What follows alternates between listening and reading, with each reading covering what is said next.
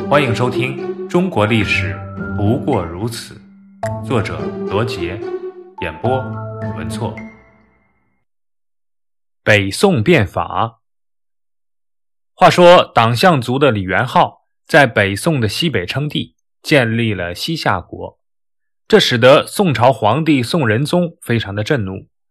他下令免除了李元昊的爵位，还命令边关贴下告示捉拿李元昊。此时，李元昊看到北宋面对辽国正在妥协求和，便趁机攻打北宋的边疆。至此，北宋和西夏开始了全面的边境战争。而此时的大宋王朝可谓是内忧外患，外有辽和西夏的不断侵扰，内有各地的起义和叛乱。这种情况下，宋仁宗必须想方设法挽狂澜于既倒，以巩固赵家王朝的统治。要解决问题，首要的就是要有人才。不管到哪个世纪，最缺的始终都是人才。于是。仁宗找到了贤臣范仲淹。公元一零四一年，夏景宗李元昊率部攻打大宋的延州，范仲淹便主动要求去西北前线抗击夏军。在延州，范仲淹指挥作战，在宋军接连败退的情况下，范仲淹率军屡挫夏军。第二年，宋仁宗综合权衡后，派人到西夏议和。由于李元昊连年不断的打仗，党项族的生活也很困难，再加上闹饥荒，西夏人民也不愿意继续打仗了。李元昊看到自己的力量根本灭不了宋朝，也就同意了议和。庆历四年（公元1044年）十二月，宋朝和西夏订立了盟约，西夏对宋称臣，但宋朝每年要给西夏捐十五万匹银七万两。茶三万斤，元昊名义上是宋朝封的王，实际上就是西夏的皇帝。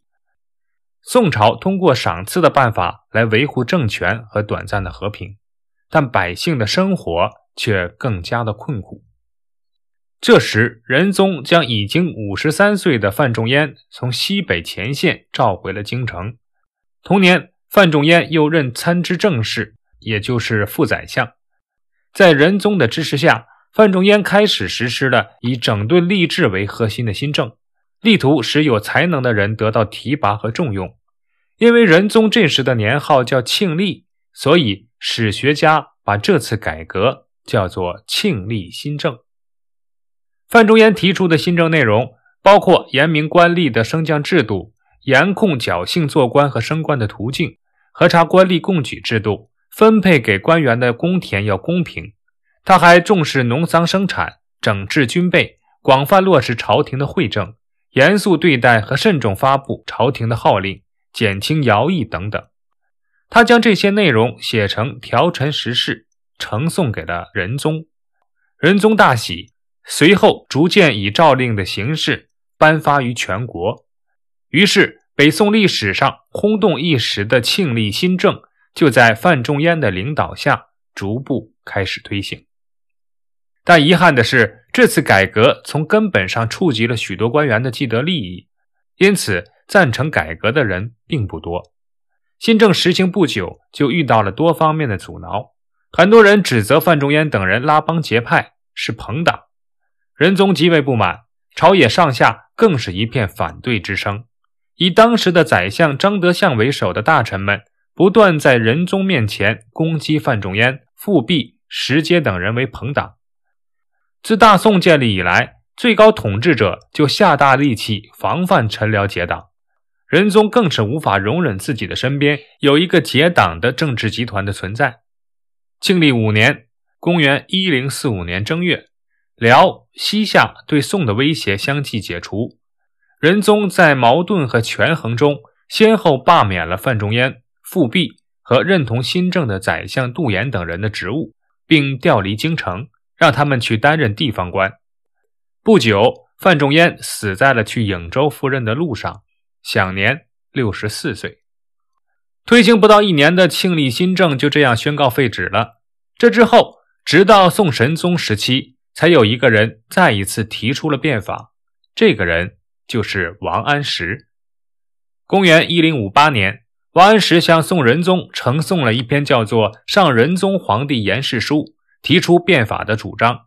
这篇言事书中陈述了富国强兵的详细计划，可惜当时未被宋仁宗采纳。宋神宗即位后，一心想改变宋朝积贫积弱的局面，便对王安石的变法主张十分的关注。公元一零六九年，神宗任命王安石为参知政事。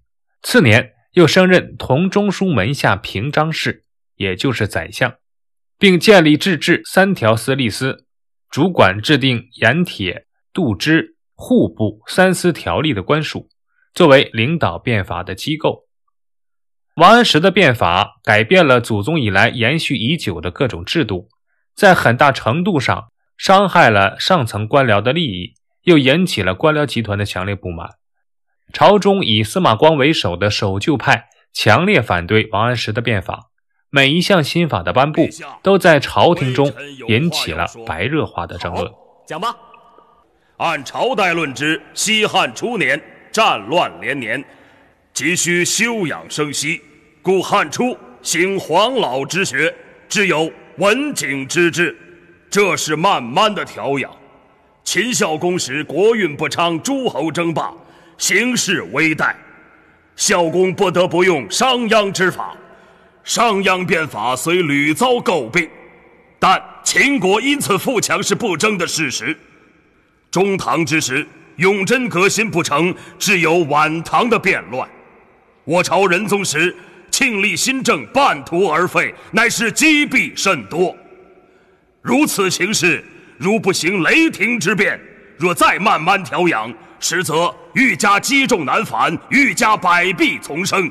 中至外不能御契丹西夏，内不足保民安国。至于变乱乃至覆亡，亦为可知。天变不足惧，人言不足恤，祖宗之法不足守，唯有富国强兵，保境安民，那才是天道，才是人言，才是万法之法。其实，司马光也并不是一味的因循守旧和顽固不化，他也提出了改革的主张。但随着王安石变法的深入，司马光和王安石的分歧越来越大。两个人都是竭诚为国的忠臣，只是在变法的具体措施上各有偏向和侧重。也正因如此，变法派和守旧派的斗争才越发的激烈。神宗虽然预料到了推行新法会遇到阻力，但没有想到反对的浪潮声会如此之高，而且新法的实行还触及了宗室外戚的切身利益。王安石变革宗室子弟的任官制度，使不少远方的皇亲国戚失去了获取官职的机会，因此也招致了他们的强烈不满。就连神宗的祖母曹太后也对神宗说。王安石是在变乱天下呀！巧合的是，自从新法颁布后，宋朝各地不断有异常的自然现象出现，如京东、河北突然刮起大风，陕西华山崩裂，一时间人心惶惶。守旧派利用这些来抨击变法，说这是上天的警告。神宗面临朝廷和后宫的双重压力，内心也十分的矛盾。公元一零七四年，北方大旱。民不聊生。此时，有个叫郑霞的官员给神宗送上了一张流民图，图中描绘了百姓流离失所、卖儿育女的惨景。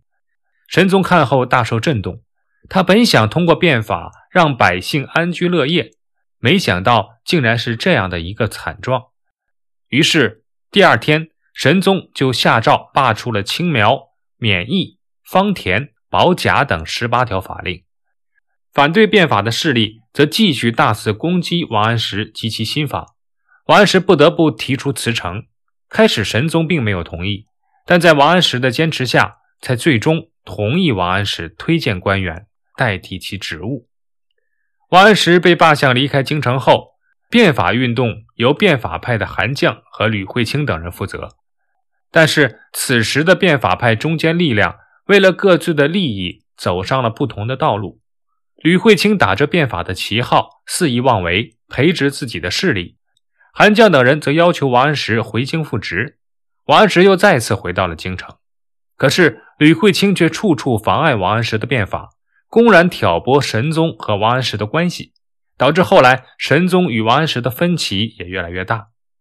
王安石坚决求退，神宗便再次罢免了王安石的相位。